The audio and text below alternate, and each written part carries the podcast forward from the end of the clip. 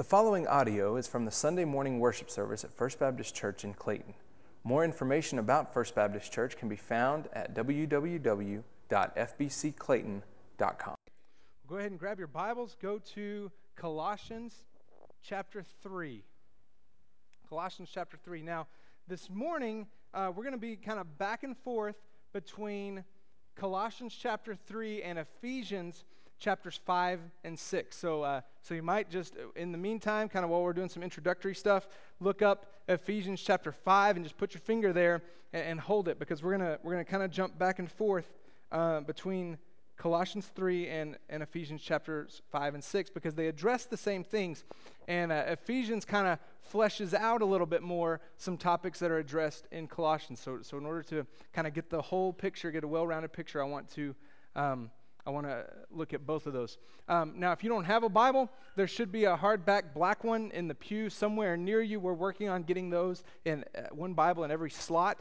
Um, so there may not be one right in front of you. There should be one somewhere close by. If you don't have a Bible or if you don't know where yours is, feel free to take that. Uh, if yours is in your car or under your bed or under a pile of dirty clothes at home, you can use ours and then just set it right back on your way out the door.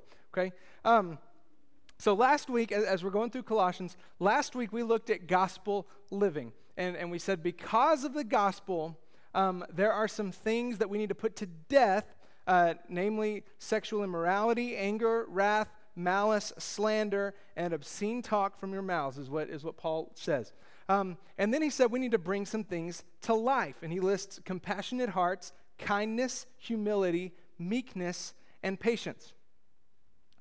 Now, now let me kind of clarify that because all along, from the very beginning, when, when we started Colossians, I said Christianity is primarily not a list of do's and don'ts. And then last week, the sermon was mostly over a list of do's and don'ts, right? So, um, but, but here's the idea because of the gospel working in us, there are some things we need to put to death. And because of the gospel working in us, there are some things we need to bring to life. So it starts with the gospel, the, the uh, life, death, resurrection of Christ, who, which brings us forgiveness, makes us right with God. And then that, being in right standing with God, should cause us to live a certain way, not the other way around. Not I do certain things and I don't do certain things in order to gain standing with God. It's a working out of the relationship that we, that's already there, the forgiveness that's already there. Um, and so last week was kind of one of those difficult passages, right? It might have stepped on our toes a little bit. And today we come to another one that's going to be difficult for us. That there might be some stepping on of toes. So, so let me say, just like I did last week, um, I, try to try to do my message, my messages in such a way that it's very clear that, that I'm trying my best to simply say what the text says. I'm not just pulling these out of thin air. Um, so, in that, we see the way that God works because here we are the Sunday before Valentine's Day, and we're talking about homes. We're talking about our relationships. I didn't plan that out back in November when we started Colossians. Um, that's, that's the way it has worked out. And so now, the Sunday before Thanksgiving, or Thanksgiving, wow, I am way off. Sunday before Valentine's Day, uh, we're talking about home. So we're going to address uh, your relationship with your kids, your relationship with your spouse. Um, and so that's, that's the way God works. So let me say this. If, if you start to feel some conviction, if you start to feel like your toes are being stepped on, uh, let me ask you to do something. Don't tune me out automatically. If, if your toes are being stepped on, I want you, I want you to hang with me, okay? And, and if that's the Holy Spirit maybe speaking to you and, and showing some things that need to change, let Him do work. Don't shut Him out simply because we get uncomfortable. Um, so, uh, as I said, our focus is going to be on Colossians 3 and on Ephesians uh, chapter 5 and 6. Um, so, let's stand together. We're going to start in uh, Colossians chapter 3, verses 18, and we're going to go through chapter 4, verse 1. And as, as you're going to see, this is not a popular text. This is a difficult one, and we have, we have some, some work that we've got to do to, to get through here. Colossians chapter 3, verse 18. Wives, submit to your husbands as is fitting in the Lord. And already there are women walking out the door. Um, hold on, I said, hang on, hold on. Husbands, love your wives and do not be harsh with them. Children, obey your parents in everything, for this pleases the Lord. Fathers, do not provoke your children lest they become discouraged. Slaves, obey in everything those who are your earthly masters, not by way of eye service as people pleasers, but with sincerity of heart, fearing the Lord.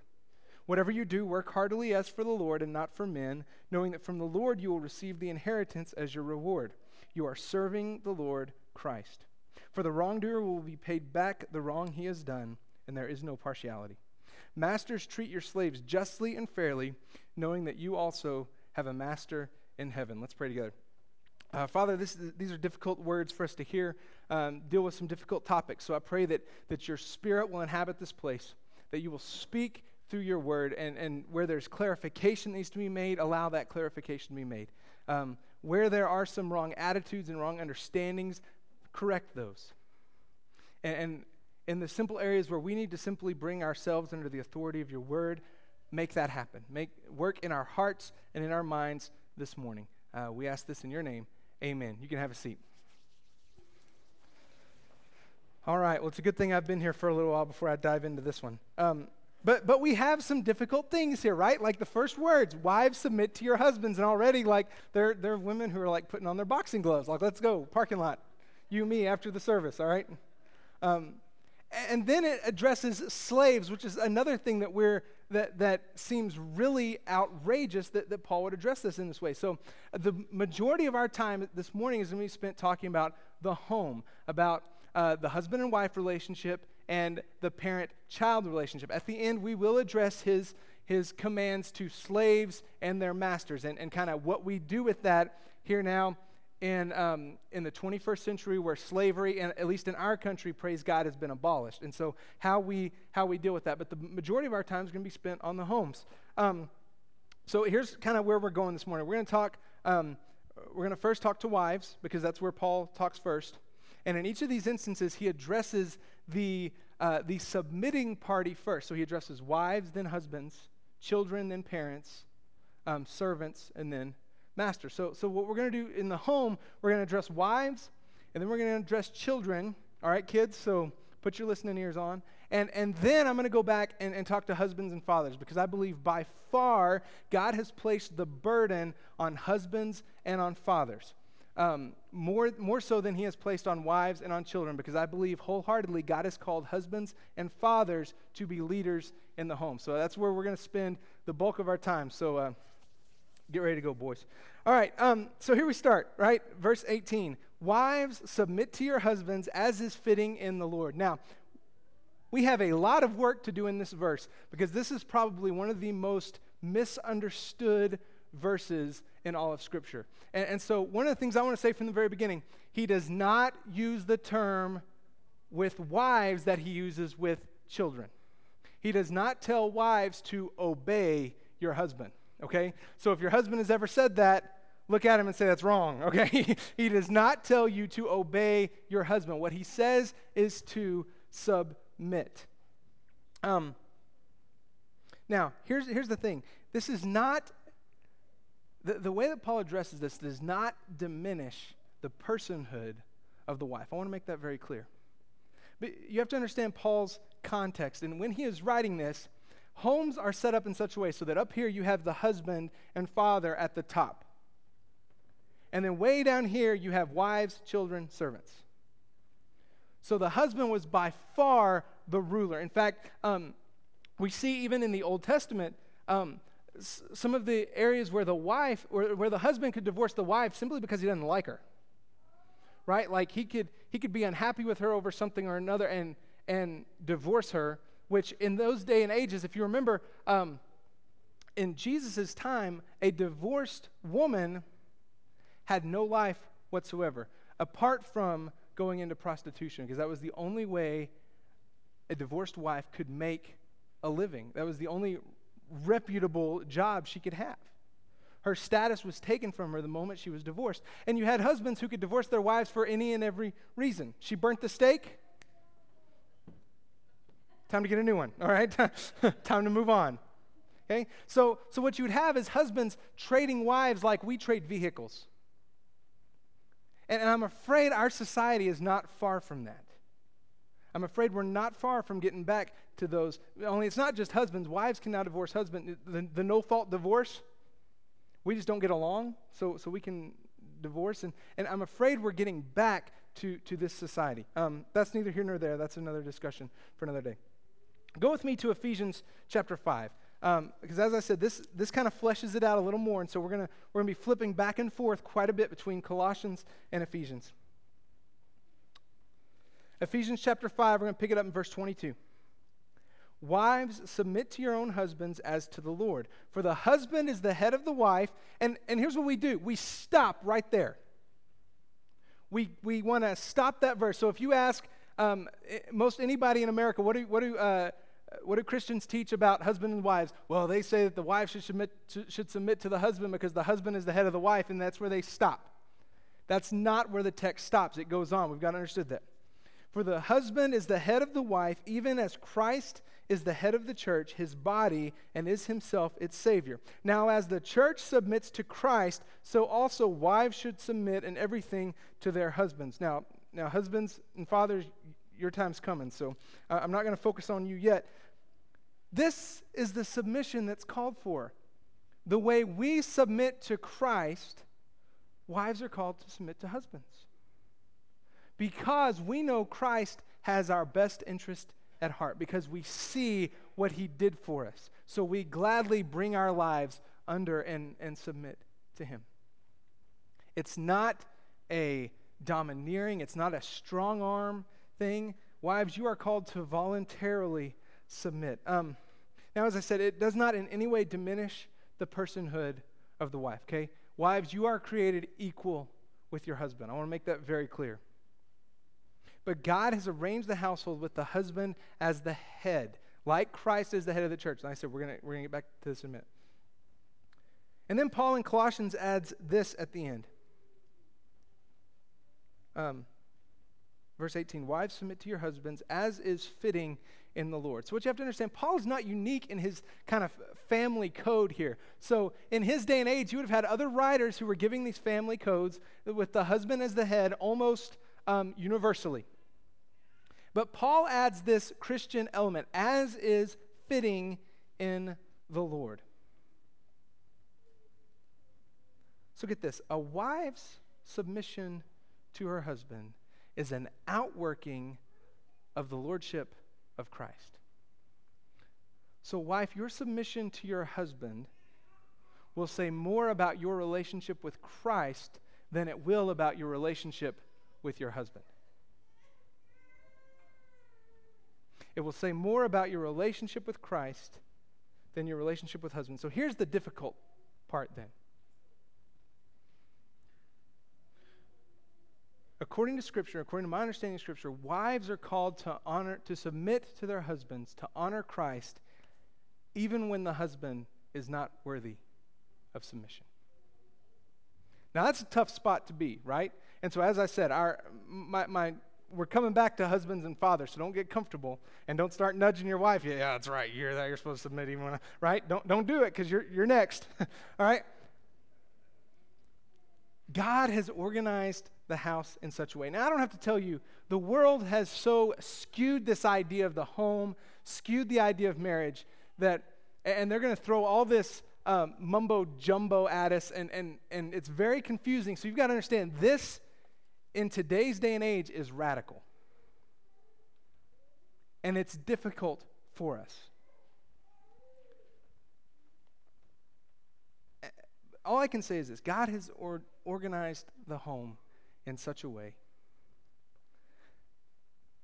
that he might be glorified, that the world might be confounded, like most of the rest of the gospel but that when we bring ourselves under the authority of Christ, under the authority of Scripture, and submit to this authority, God is going to be glorified and the gospel is going to be out go out as a witness from our homes.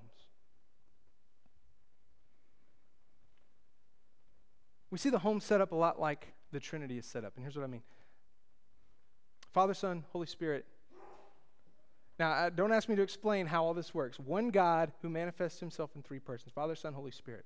And even in that, you see that the Son and the Holy Spirit submit themselves to the Father. voluntarily, not diminishing their personhood.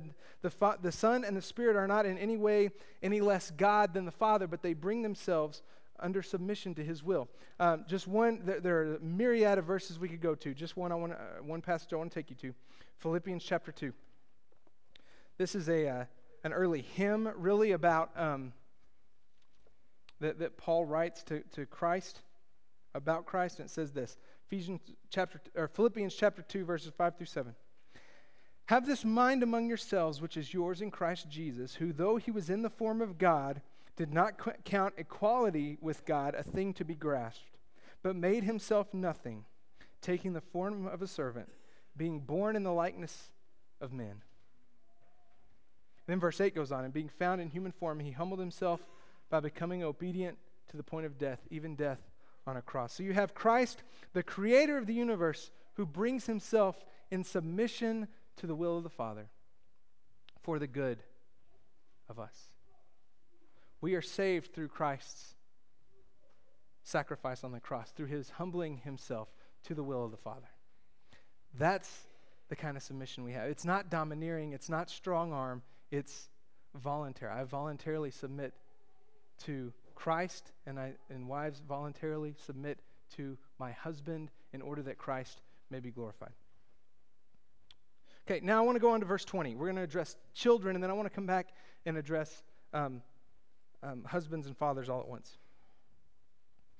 This is verse 20. Children, obey your parents in everything, for this pleases the Lord. And back in Ephesians chapter 6, verses 1 through 3. Children, obey your parents in the Lord. Honor your father and mother. This is the first commandment with a promise that it may go well with you and that you may live long in the land. I used to joke with my teenagers when it says that it may go well with you and you may live long in the land. What that's really saying is, children, obey your parents or they will kill you. Okay? um, listen up, kids. You honor the Lord when you honor your parents. And we have to understand, at the time of Paul's writing, children were considered little better than slaves. As I said, you had the husband, and then down here you had wives, children, slaves. Um, so really, it was almost like children's children had no, um, like they weren't responsible for their own decisions. They were just kind of slaves to their uh, passions. And, and here Paul says, look, you, you have a choice. You are responsible for your actions.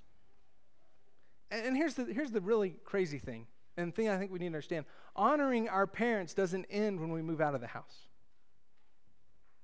Now, does that relationship change? Yeah. Do, do, is my relationship with my mom the same as it was when I lived under their house? No. Am I still called to honor my mom? Absolutely. To remember the things that I was taught, to live in such a way so that it won't shame my family. So here's what this means, kids be obedient. Even when it seems unfair, even when it seems uncool, even when Johnny's parents let him do it, okay? Right? Because you know what's going to follow that, right? Don't you know what's going to happen every time when you say that? Well, if Johnny's parents let him jump off a bridge, would you follow too, right? Like, like that's the way it works. Or what's going to follow? Well, Johnny doesn't live here, right? Okay? Honor your parents. The only exception I see in Scripture is when your parents ask you to do something that would go against Scripture. That's the only out. And being home by midnight doesn't go against Scripture. I'm just saying, all right? honor your parents. Because when you do so, you honor God. All right, men. Verses 19, verse 21. Husbands, love your wives. Do not be harsh with them. Then skipping down to verse 21. Fathers, do not provoke your children, lest they become discouraged. As I said, I believe that by far the burden is placed on men, husbands and fathers. And I believe the greatest misunderstanding of this text comes not from wives who refuse to submit, but from husbands who refuse to love their wives as Christ loved the church and gave himself up for her. Now, I don't think I have to tell you, our, our culture is extremely confused as with families as a whole, but especially when it comes to husbands and to fathers. Uh, con- confused about what a husband and a father should look like, confused about even if husbands and fathers are necessary. Um, I'm going to throw out some statistics, and, and, I'm, not, I'm not offending, I'm not trying to offend, I'm just giving statistics. Okay? These are statistics concerning fathers in the home. According to Pew Research, in 2010, so, so now three years ago, 27% of fathers did not live with their children. That's up from 11% in 1960. So in 50 years, we went from 11% of fathers not living with their children to 27%. More than one in four fathers don't live with their kids. In 2007, so, so now about six years ago, the number of young women in the Mosaic generation, so in 2007, that would have been the young women ages 18 to 22 who were mothers, 79% were not married, ages 18 to 22. Now, that number is going to go down for that generation as they get older and get married, but we're seeing um, mothers are becoming mothers much younger, and there's usually not a father in the picture when it starts. Look at that 79%, almost 8 out of 10. In 2008, the number of births to unmarried women was at 41%. Get this, up from just 5% in 1960.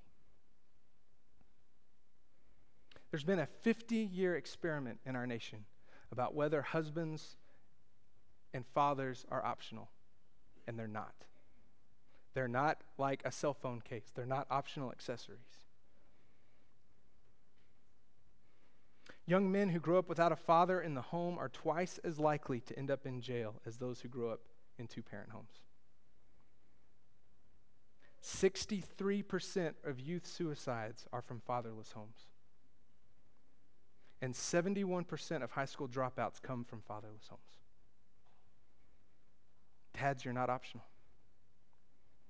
you're necessary. So, men, let me issue this challenge to you as well. And let me say this if you are a single mom, if you're a single parent, you deserve a Medal of Honor because you have a difficult job. So let me say this men, if you know a single mom, if you, if you know a single parent, step in.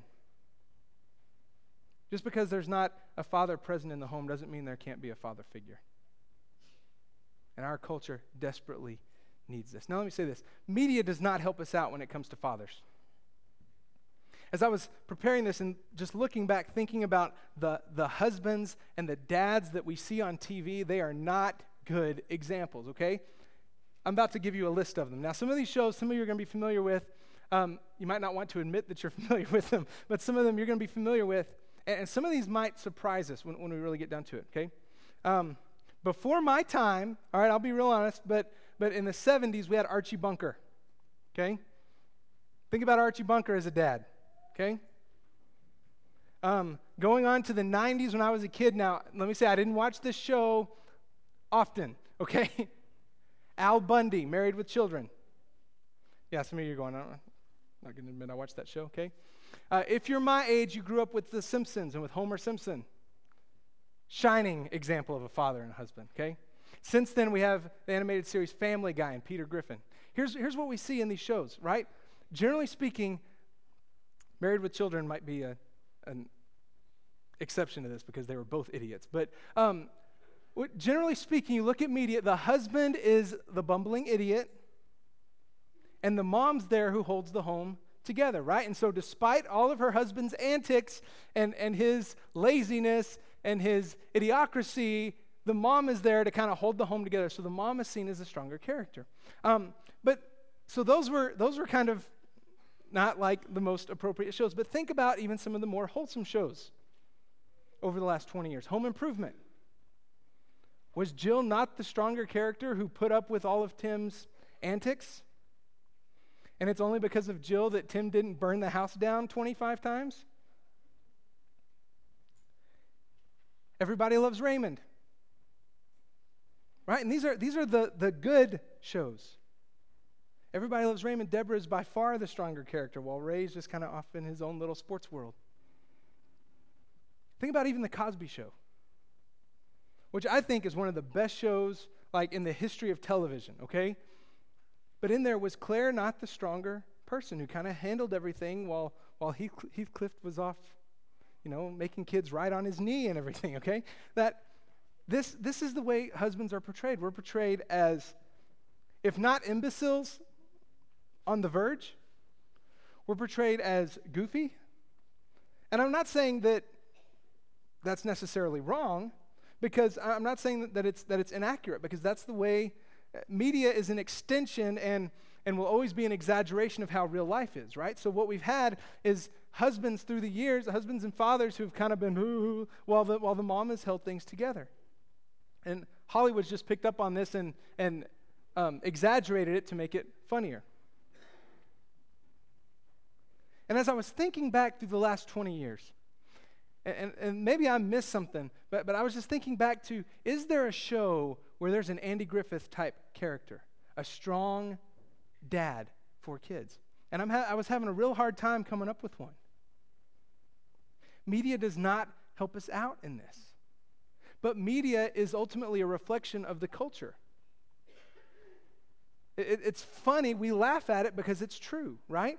So, so let me say this we are desperately in need of godly husbands and godly fathers who will love their wives as Christ loved the church, who will not be harsh with their wives, with their children, but who will lead them to godliness. By far, the burden is placed on husbands to be men of God whom wives will gladly submit to, and to be fathers who are deeply loved by their children. Go back to Ephesians.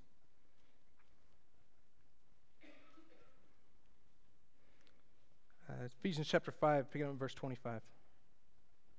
Husbands, love your wives as Christ loved the church and gave himself up for her, that he might sanctify her, having cleansed her by the washing of water with the word, so that he might present the church to himself in splendor, without spot or wrinkle or wrinkle or any such thing, that she might be holy and without blemish.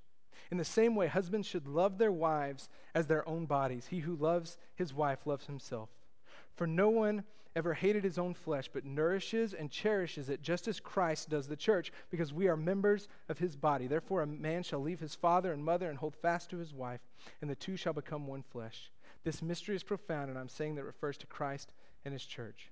However, let each one of you love his wife as himself, and let the wife see that she respects her husband.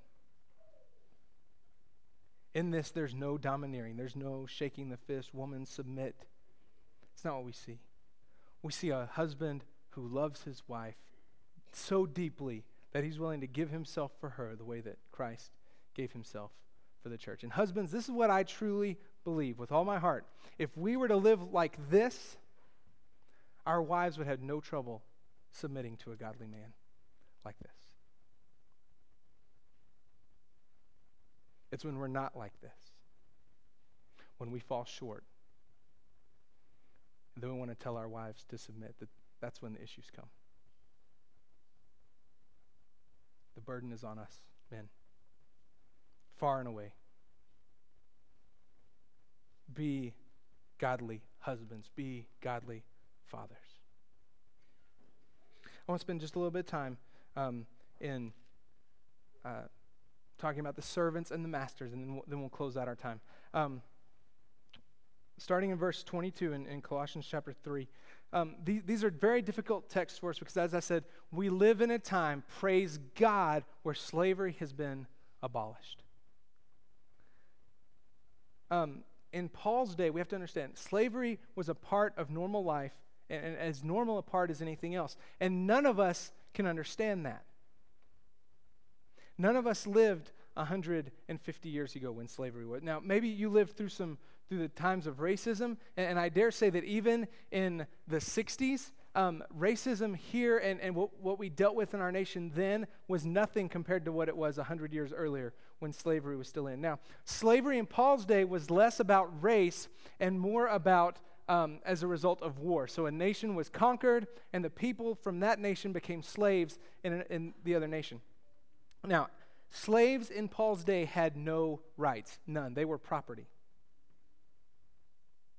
They were, they were as much property as that stool would be your property. So you want to dispose of it, you can dispose of it because it's yours. That's the way slaves were seen. And so what we see in Paul's um, uh, letter here, and, and one of the criticisms that, that this text always receives is Paul didn't say that slavery needs to end. He didn't, uh, he didn't say it needs to be abolished, and he didn't encourage slaves to run away from their masters. Why not?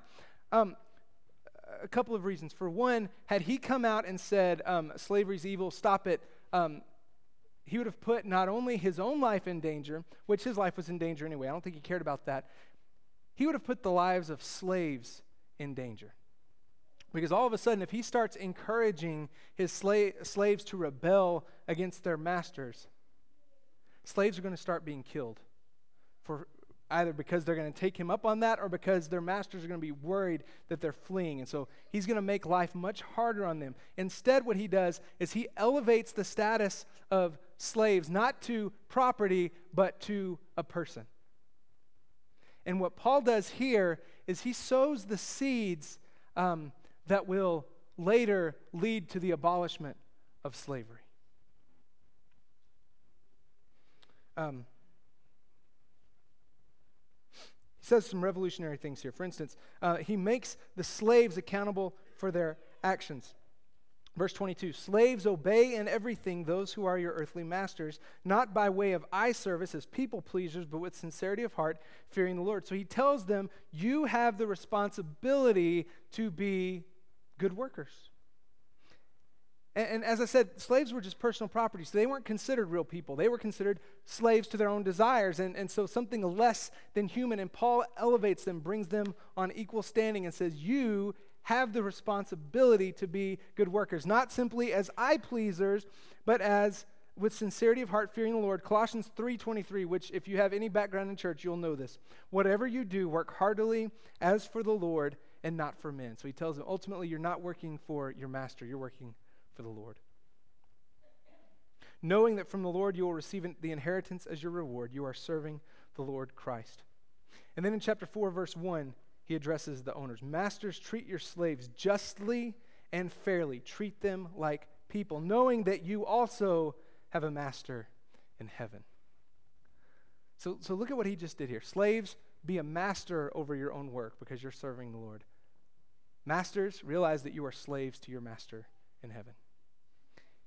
He puts them on level ground. Now, as I said, thankfully in our society today, we don't have slavery. So, how does this apply to us? Let me say, first of all, um, slavery is not abolished everywhere. There are still areas of our world where slavery is very much alive and where human trafficking happens every day. So, as believers, I believe, first of all, our responsibility is to work to end it, stop it. Stop little girls from being sold into prostitution. Stop people from being traded like cattle. As believers, I believe that's our responsibility. Um, secondly, for us, the, the, really the only way that this really applies is uh, th- that I see would be in the workforce. Now, um, employers, that does not mean you start treating your employees like slaves, okay? That's not what we're saying. Um, but if you are an employee, work at your job with all your heart as for the Lord, not for your boss. Even if your boss is unruly and um, unreasonable. I don't know if you if you get Reader's Digest, the, the main article uh, in next month's uh, Reader's Digest is all about horrible bosses and just these horror stories of bosses. Let me, let me say, if you're an employee, your boss's behavior does not dictate your conduct and your work ethic. And employers treat your employees fairly. That's, that's, the, that's the, the closest parallel that we have. Um, so let me close out our time here this morning. Um, first of all, we're going to address families just, just like we did. And so um, I'm going to ask you to bow, just bow your head and close your eyes as, as we close, um, just for a short time this morning. Um, and I want you just to evaluate your family. I, as I said, our culture is so messed up when it comes to family. Um, we have a whole generation of people who, who want the benefits of marriage without the responsibility of marriage. And, and it's, that's not the way God designed it. We're, we're so messed up when it comes to the role of husbands and the role of fathers that, that we let culture and, and the media tell us how we're supposed to live when we need to let Scripture raise us up as men and women of God. So, husbands, fathers, I'm going to speak, speak to you first of all. And um, if you need to change your attitudes t- towards your wife, towards your children, do it. Get in the Word. Let the Word speak to you about what it means to be a godly father, a godly husband. If you need to ask for forgiveness from your, from your wife or from your kids for, for not being that example, then, then ask forgiveness. Let this be a time of, of reconciling. Wives and moms, maybe. Um,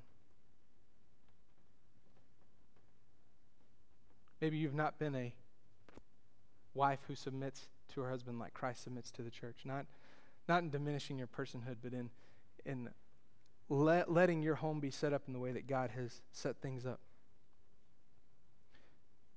Maybe you've been harsh with your kids, provoked them to anger, discouraged them. You need to ask forgiveness.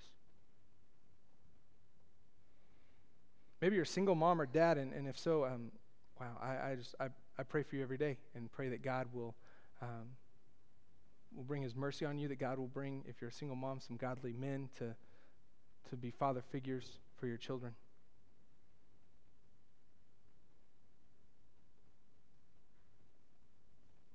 Kids, maybe you need to ask forgiveness from your parents for not honoring them in the way that you should. Then the second thing that, that this text addresses is our work life, employers and employees. Maybe if you're if you're a boss in your job, you've been too harsh with those under you. Maybe if you're an employee, you've been uh, a, a pain or a thorn in the side of your boss, and you just need to um, repent and, and maybe ask them for forgiveness as well. Whatever needs to happen in this time as Gene comes, I pray that, um, that you'll just do work with God. Allow Him to work on your heart. That He would restore homes where it needs to happen. That He would raise up godly men and godly women to lead homes where it needs to happen. So I'm going to pray for us. And then the altar's open. Um, I'm here. If you need to talk, if you need to pray, um, whatever. Uh, let's go to the Father. Lord, I thank you for this morning. And I know this is a difficult text. I know it, it pushes some buttons and, and it deals with some things that, that maybe we're not comfortable with. Or um, So, God, I pray where, where that's the case, you will use your word through the Holy Spirit's work on our lives to, to soften hard hearts where it needs to happen. God, bring us to repentance where it needs to happen.